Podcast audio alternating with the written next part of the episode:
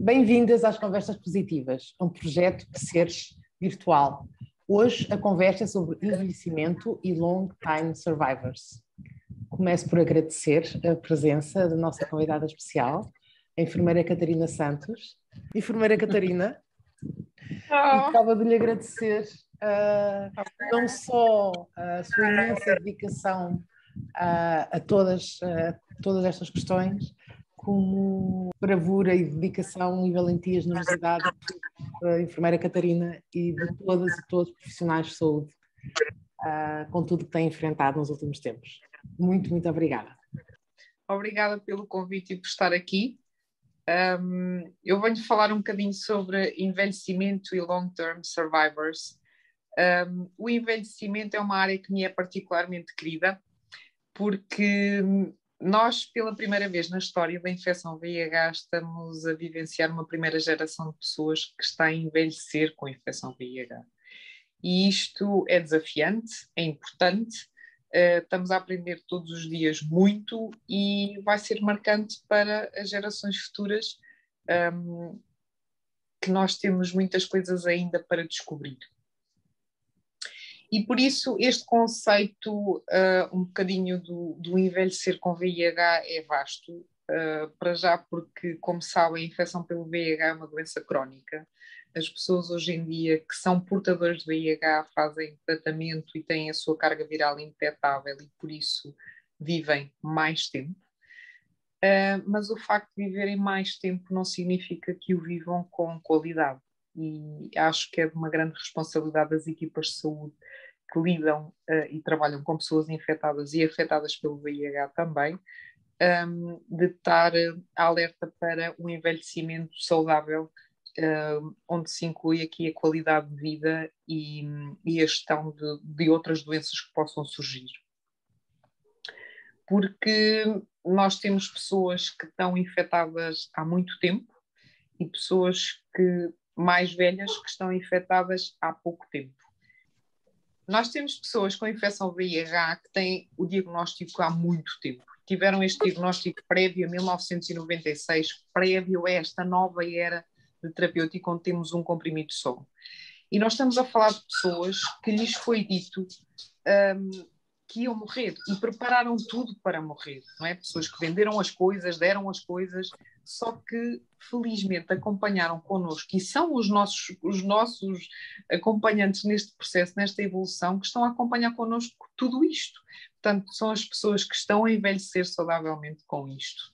Têm algumas patologias associadas aos, aos efeitos secundários que esta medicação prévia uh, causou, uh, e muitos não, não, não são resolvidos e não, não, não se vão resolver.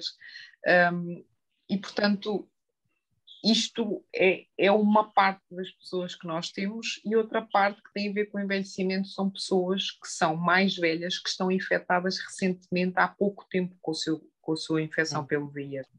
E isto são, em termos do envelhecimento, são duas pessoas completamente diferentes. Um dos exemplos práticos que eu costumo dar tem muito a ver com agora que nós estamos numa nova era, onde temos um regime de comprimido único, onde é só um comprimido. quando é feita a mudança da medicação, é muito engraçado, e eu que trabalho lá já há algum tempo, falar com pessoas que passaram historicamente por muitos comprimidos, com comprimidos várias vezes ao dia, com muitos efeitos secundários, e quando de repente nós, nós, nós questionamos assim, mas e então, isso é um comprimido? E as pessoas ficam com muitas dúvidas e dizem, isso não pode ser. Então eu tomei 15, tomei 10 e agora de repente está-me a dizer que só não funciona, né? Nós tentamos explicar aquilo, mas, mas é muito engraçado uh, ver isto, porque, infelizmente, nós temos a capacidade para acompanhar esta situação. Como eu tinha dito também previamente, o facto de se estar a viver mais tempo com a infecção VIH não significa que se viva com qualidade e com saúde. E, mais uma vez, é da nossa responsabilidade nós estarmos alerta, a conseguirmos prevenir algumas dessas situações. Muitas destas pessoas têm, têm outras patologias associadas e, portanto, faz parte da responsabilidade da equipa de saúde que segue as pessoas estar alerta para potenciais problemas que nós possamos identificar, prevenir, resolver. Uh, mas mais uma vez, e, e, criando um bocadinho a repetição já, já da outra sessão, eu acho que acima de tudo é estar presente e escutar.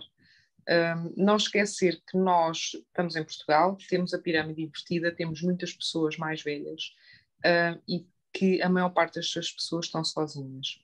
O envelhecimento também me é muito querido porque Uh, nós estamos, temos esta geração de pessoas que têm infecção VIH há muitos anos uh, e que estão a envelhecer sozinhos e que não têm ninguém e nós devemos estar alerta para essa situação. Da mesma forma que serve estas sessões para alertar em relação aos recursos, às, às estruturas que há na comunidade para receber estas pessoas. Os lares receberem pessoas com infecção VIH é complicado, é uma questão que, que tem que se falar, porque há muita falta de informação ainda e às vezes é, um, é uma barreira para, para a admissão mas depois também estamos a falar disto que é real, estamos a falar do, de solidão que existe, estamos a falar de pessoas que não têm apoio de ninguém uh, e, portanto, é, é nosso dever, uh, como, como profissional de saúde que lida com, com estas pessoas, de, de conseguir de ter o dever de identificar a necessidade que as pessoas têm, verdadeira mesmo uh, do que é que aquela pessoa precisa para ter um envelhecimento saudável, não é? Dentro que nós, que nós uhum. possamos fazer. E os recursos que temos na comunidade que as pessoas possam ou não usufruir. Estou a falar de cuidados domiciliários, estou a falar de ter articulação com os centros de saúde, um, ah, porque estas pessoas que têm infecção VIH há muitos, muitos anos, sempre ficaram muito centralizadas na consulta do hospital. E eu acredito perfeitamente, e sou completamente fã disto, que o conhecimento que eu tenho e aquilo que se passa dentro do hospital deve sair dentro daquelas quatro paredes. No que diz respeito ao envelhecimento, o cuidado tem que ser transversal, tem que articular com todas as especialidades que aquela pessoa recorre e com todas as unidades de saúde, porque nós temos que trabalhar todos juntos para o foco de um só, que é aquilo que nos importa, que é a pessoa que está infectada com VIH. E, portanto, se ela tem um problema, nós conseguimos um, um bocadinho como ali advogado do, do doente, não é? De, de, perceber qual é a necessidade que tem e como é que nós, nós, como é que nós podemos ajudar.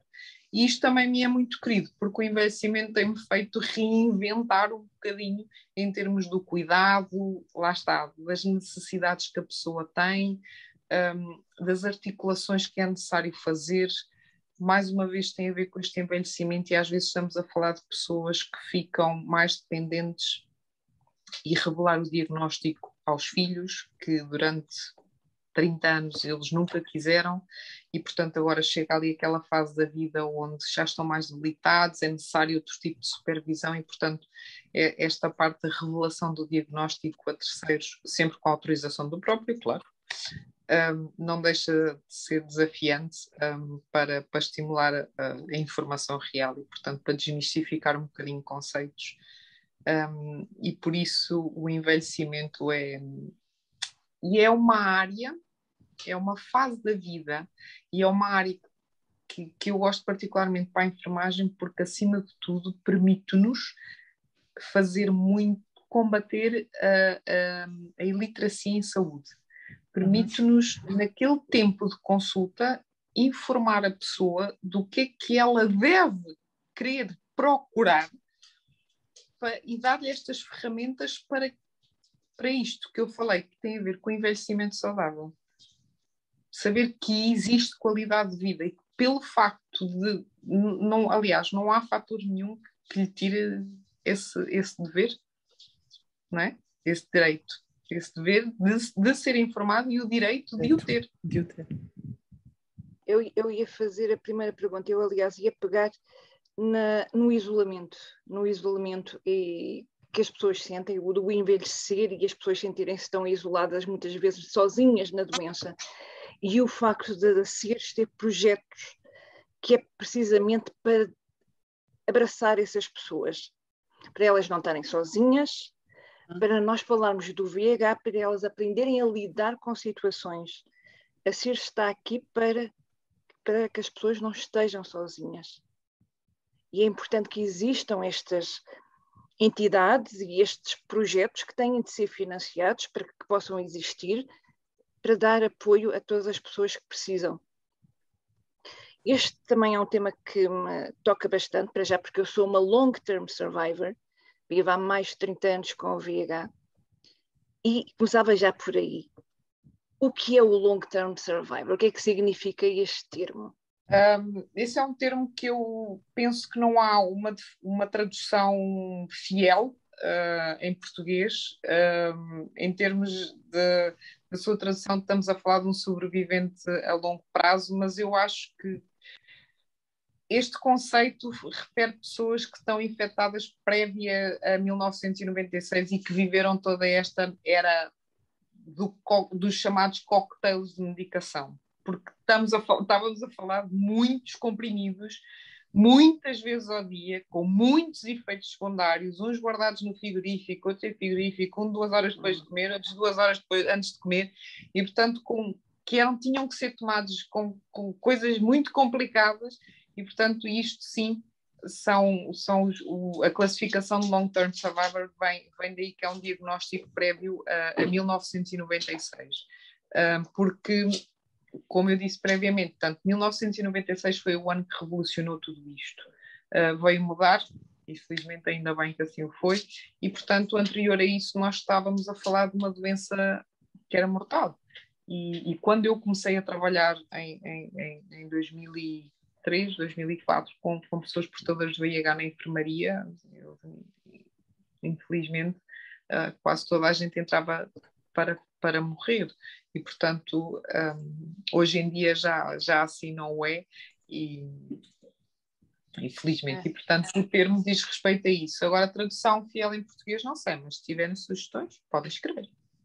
Aliás, uhum. aliás eu podia só acrescentar isso ao long term survivor, e ao facto de, quando me diagnosticaram, em 89, deram-me dois anos de vida. E então tive sempre prazos de expiração. Então tive dois anos, depois eram dez anos, agora não há prazos de validade, felizmente. Tenho uma, uma vida equiparada a todas as outras pessoas. É, felizmente, e graças ao trabalho das equipes. E vou perguntar um, à enfermeira Catarina se nos pode esclarecer que patologias estão mais associadas ao envelhecimento nas pessoas que vivem com VIH? Existem diferenças de género? Isso é uma pergunta um bocadinho ingrata, mas.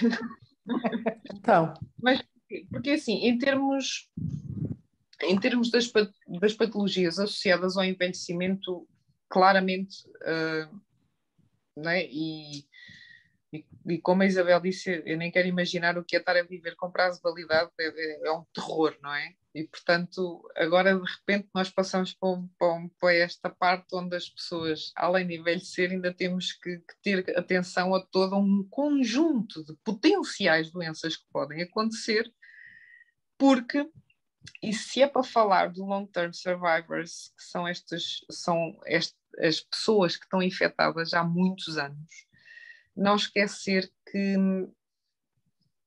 e eu tenho que referir só este pequeno contexto, que tem a ver com as vias de transmissão de infecção VIH atualmente não são iguais às vias de transmissão de infecção VIH prévias a 1996 ou 1999. Não são.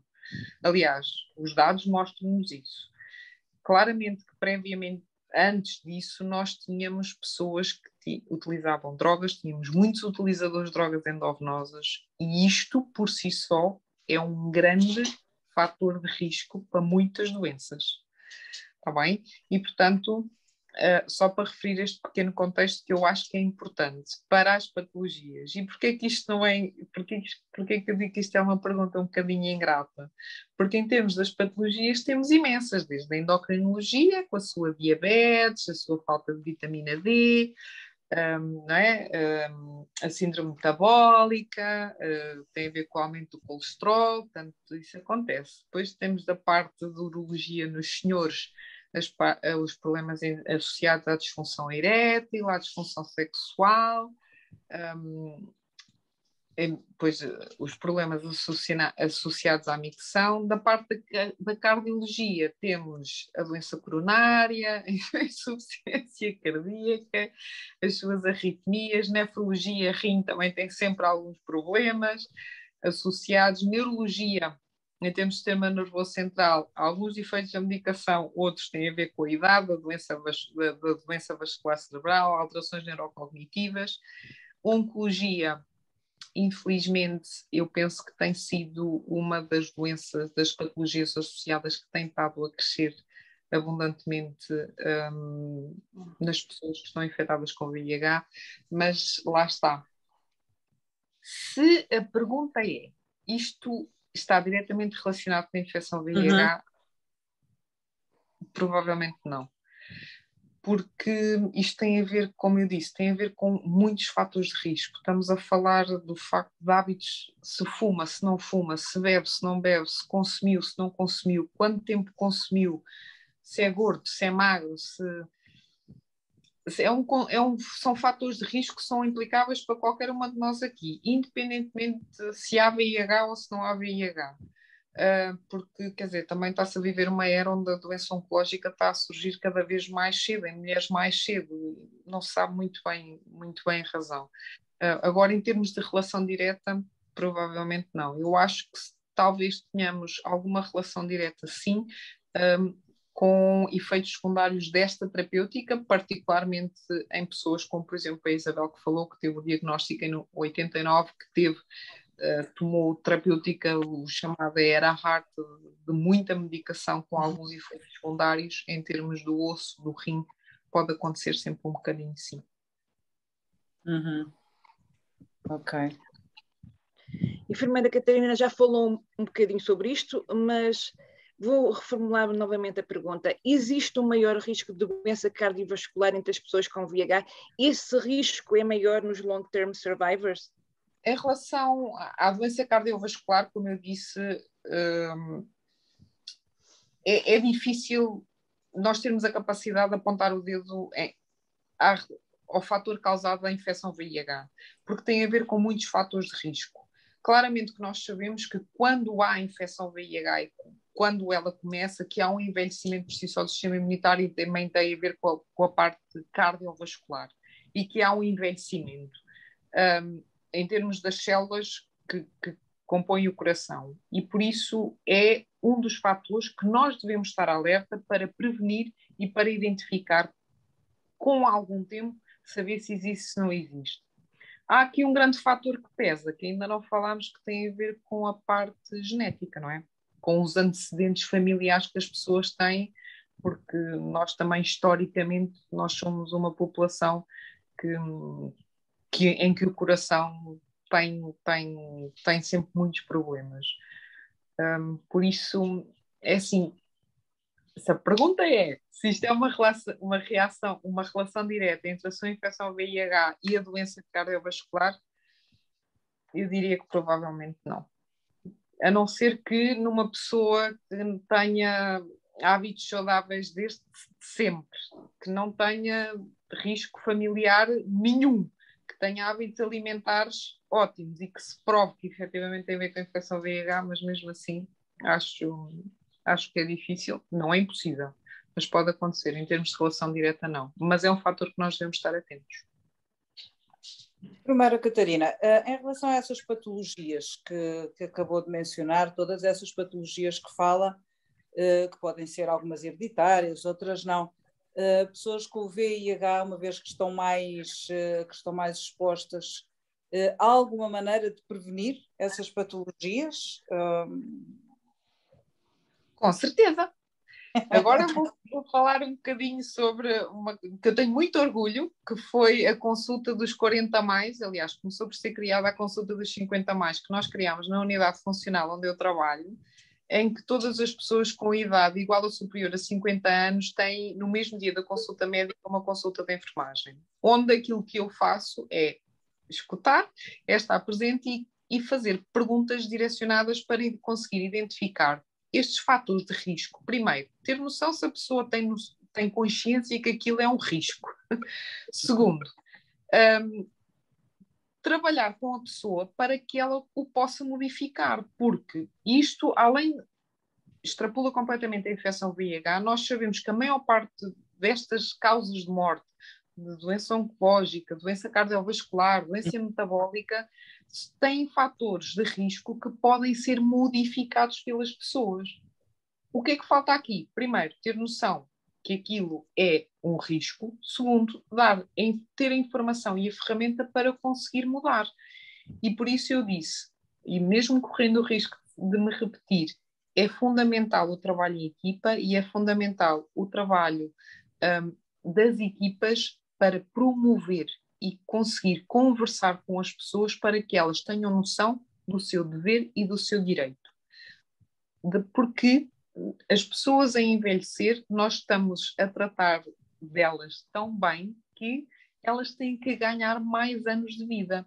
E aquilo que nós temos o dever de fazer é dar-lhes mais saúde nestes anos de vida que lhes estamos a dar. E por isso é um dever que nós temos e todos estes fatores de risco podem ser modificáveis. Alguns sim, outros não. Nós temos alguns casos de sucesso uh, com muito orgulho meu. E isto foi tão importante para nós conseguirmos identificar problemas que nós não estávamos um, a ver em termos de, de, problemas metabólicos ou de hipertensão, uh, ou a maior parte das pessoas, muita obesidade que temos, um, de conseguir com a informação modificar esses hábitos. E foi um sucesso tão grande que, entretanto, já baixámos para os 40 mais. Portanto, todas as pessoas com 40 uhum. ou mais que são seguidas na unidade funcional Parabéns. têm o prazer de, de levar com com a minha informação toda que eu tenho para dar. okay.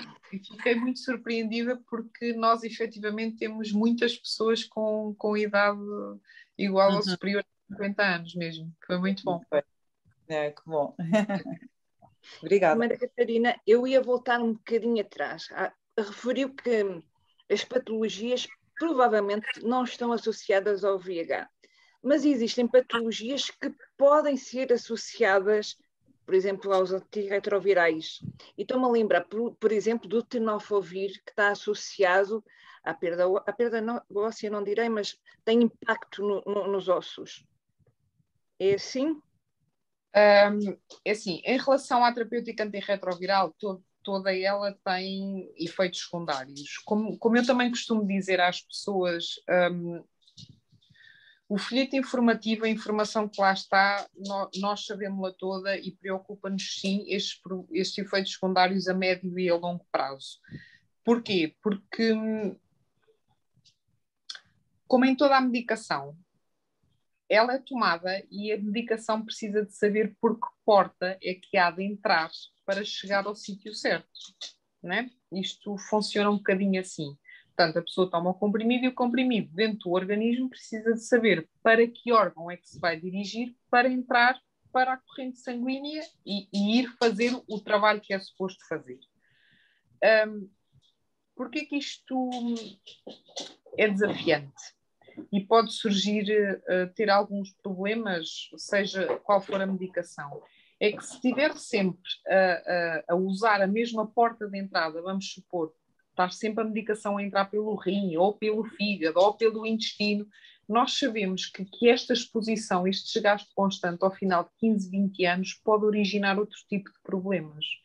E por isso as pessoas são seguidas em consulta, mínimo de seis em seis meses, para fazer análise que é para nós irmos controlando e irmos vigiando estas, estas, estas pequenas alterações que possam surgir, porque se nós estamos a tratar as pessoas por uma situação, não queremos arranjar-lhe um problema por causa deste tratamento. E por isso tem que haver aqui um equilíbrio. Há, há claramente medicação que está associada a um desgaste maior em termos um, da parte uh, do, dos ossos e em termos da parte do, do fígado, uh, e por isso é que também o envelhecimento é, é, é importante ser vigiado, e aqui particularmente nas senhoras.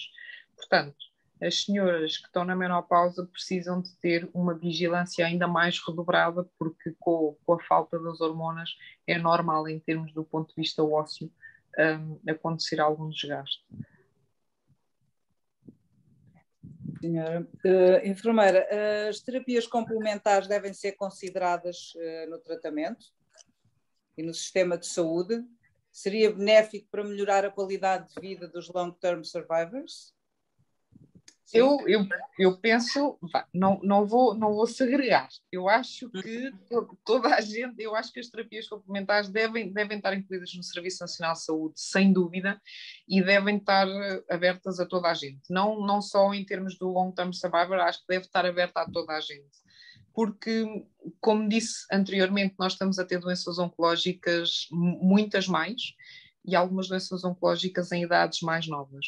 E por isso um, isto isto é, é um bocadinho irónico, mas é mesmo verdade.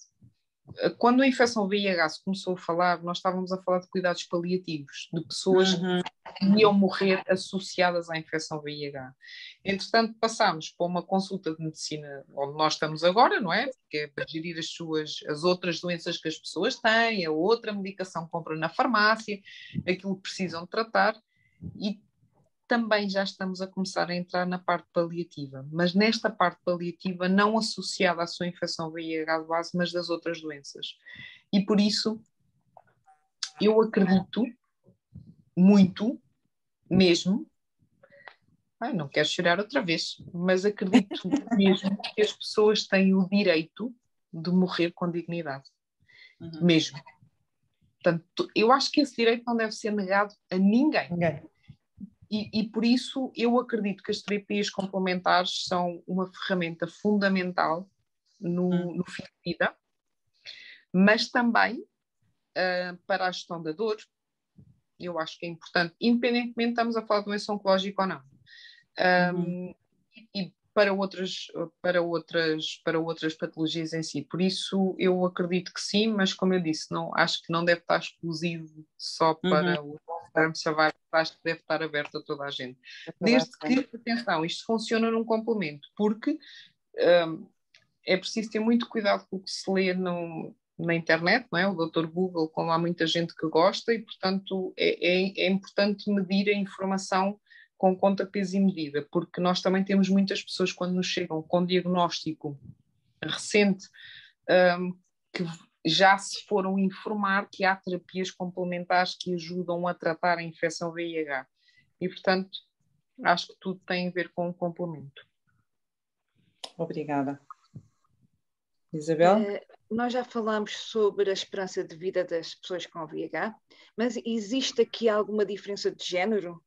Existe diferença consoante o ano diagnóstico? Ou seja, quem foi diagnosticado há muito tempo pode ter uma esperança de vida menor? Pode-se falar assim? Eu acho que não, não se pode, não se pode falar assim. Eu acho que não há. Aliás, os estudos dizem-nos que as pessoas com infecção VIH vivem mais tempo de pessoas que não têm infecção VIH. E isto está fundamentado no contexto das pessoas terem uma vigilância mais apertada da sua saúde ou da sua doença, neste caso. E, portanto, e nós conseguimos precaver, pré-antecipadamente, nós conseguimos começar a trabalhar com a pessoa para que ela não perca anos de vida e, portanto, e que evite doença. E, e eu penso que isto, que isto é, é realmente significativo. Portanto, em termos de redução de, de esperança média de vida, não não acho que isso acho que isso não é verdade de tudo um... primeira Catarina uma pergunta muito agora esta é ingrata. Qual é a principal causa de morte das pessoas que vivem com VIH existem diferenças de género um, em termos de diferença de género, um, eu penso que não, mas as principais causas de morte, eu acho que a principal causa de morte tem a ver em, muito com a parte cardiovascular, não é? Com a parte cardíaca. Uhum. Um, e como eu disse, a doença oncológica também. e isso como falámos também aqui nesta conversa, são, fato, há, são fatores de risco que devem ser identificados, devem ser trabalhados, devem ser medicados e acho que tem que se trabalhar em equipa, incluindo aqui, porque a pessoa portadora é o principal interveniente em todo este processo e ser incluído nestes cuidados de forma a nós conseguirmos trabalhar em equipa para ter o melhor resultado. Um, mas, mas sim. Uhum, ok. Obrigada. Já fiz as minhas perguntas. obrigada. Obrigada a todas. Muito obrigada. Obrigada. Uh, enfermeira Catarina, há mais alguma coisa que gostaria de nos dizer sobre isto? Ah, eu, eu queria falar aqui, de, eu queria falar de uma, de, uma, de uma área que, apesar de eu ser especialista, que não falámos e que eu acho que é muito importante, que tem a ver com este conceito que a Isabel também falou, e por isso a SES também faz um excelente trabalho, tem a ver com a solidão mas isto acarreta um peso muito grande em termos da doença mental e de, da, da, saúde mental das pessoas. E, portanto, nós também sabemos que o facto, a maior parte das pessoas portadoras de infecção VIH por si só acaba por ter maior predisposição a ter problemas psiquiátricos, nomeadamente ansiedade e depressão, que devem ser identificados, devem ser avaliados, devem ser trabalhados com as pessoas, mas o, a solidão acaba por, se calhar, potenciar um bocadinho mais estes um, já existentes problemas uhum. mentais uhum. ou agravar um, a doença mental em si. E, e por isso um, acho que, que é mesmo um dever, corro o risco de me repetir, mas não faz mal, de conseguir identificar estas perturbações mentais de forma a nós conseguirmos dar alguma qualidade porque também foi uma área onde a medicação evoluiu muito e que não e cada vez menos tem, tem interação com a terapêutica antirretroviral e por isso acho que, que é, um, é uma área mesmo que deve, e é um termo que deve estar cada vez mais em cima da mesa. Um, também um bocadinho neste contexto da pandemia, não é? Porque todos nós já estamos a passar por isso e sabemos que isto obriga-nos a ser resilientes. Um, e a estar alerta um bocadinho mais para a autoconsciência, porque as pessoas ficaram mais sozinhas, mais isoladas, uh, onde ficaram mais desesperadas, mais angustiadas, uh, e às vezes os recursos das unidades de saúde não foram tão céleres como an eram antes uh, para conseguir evitar problemas. E por isso, aquilo que eu, que eu quero também aqui dizer é que eu acredito que a identificação precoce de potenciais problemas um, a médio ou a longo prazo uh, ajuda um, a que nós tenhamos soluções mais fiáveis e mais eficientes e mais resilientes um, para as pessoas. Obrigada. Raquel, se calhar eu ia aproveitar e ia fazer um apelo uh, às pessoas que estão aí a ver-nos, se estão sozinhas, se precisam de apoio, conte connosco. Contacte-nos pelo, pelo Facebook, pelo website da CERS, pelos nossos telefones. Nós estamos aqui, estamos juntas, estamos unidas e damos apoio umas às outras. Não estamos sós. Não esteja só. com, com estas palavras um, tão generosas, eu vou terminar. Queria agradecer a todas as mulheres que tornaram possível este momento de partilha um, e este momento de aprendizagem para todas. Uh, queria agradecer um, em especial à nossa convidada, que foi uma alegria, com quem foi uma alegria ouvir, aprender, um, e que tornou estas conversas na positiva tão preciosas e necessárias. Nós uh, vamos voltar para outras conversas na positiva, um projeto da SES Virtual, e gostaríamos, quando voltarmos, de já termos a vossa opinião. Portanto, por favor, escrevam-nos uh, com as vossas questões, comentários, críticas, tudo. Agradecemos muito toda a gente que nos está a ouvir e a acompanhar uh, e aguardamos pelas vossas críticas, dúvidas, questões, propostas, tudo. A próxima conversa será com a doutora Maria José Manata, Uh, e teremos também aqui a Isabel e a Judita a colocarem questões. Agradeço mais uma vez à enfermeira Catarina uh, e desejo todas fiquem bem e deixo uh, um apelo da enfermeira Catarina, que é o de estarmos em diálogo, de ouvirmos, de nos ouvirmos, de dialogar e de aprender, e o da Isabel, de não ficarem sozinhos nem sozinhos. Entrem em contacto Uh, estamos aqui, estamos juntas. Obrigada a todas. Até à próxima. Obrigada. Obrigada. Obrigada. Obrigada. Obrigada. E pronto. Obrigadíssima. Ah, está ótimo. Correu super bem, acho eu. Não correu nada. Entre a cadela, o marido, tudo entra. Correu isso. Bem, correu muito bem, Catarina.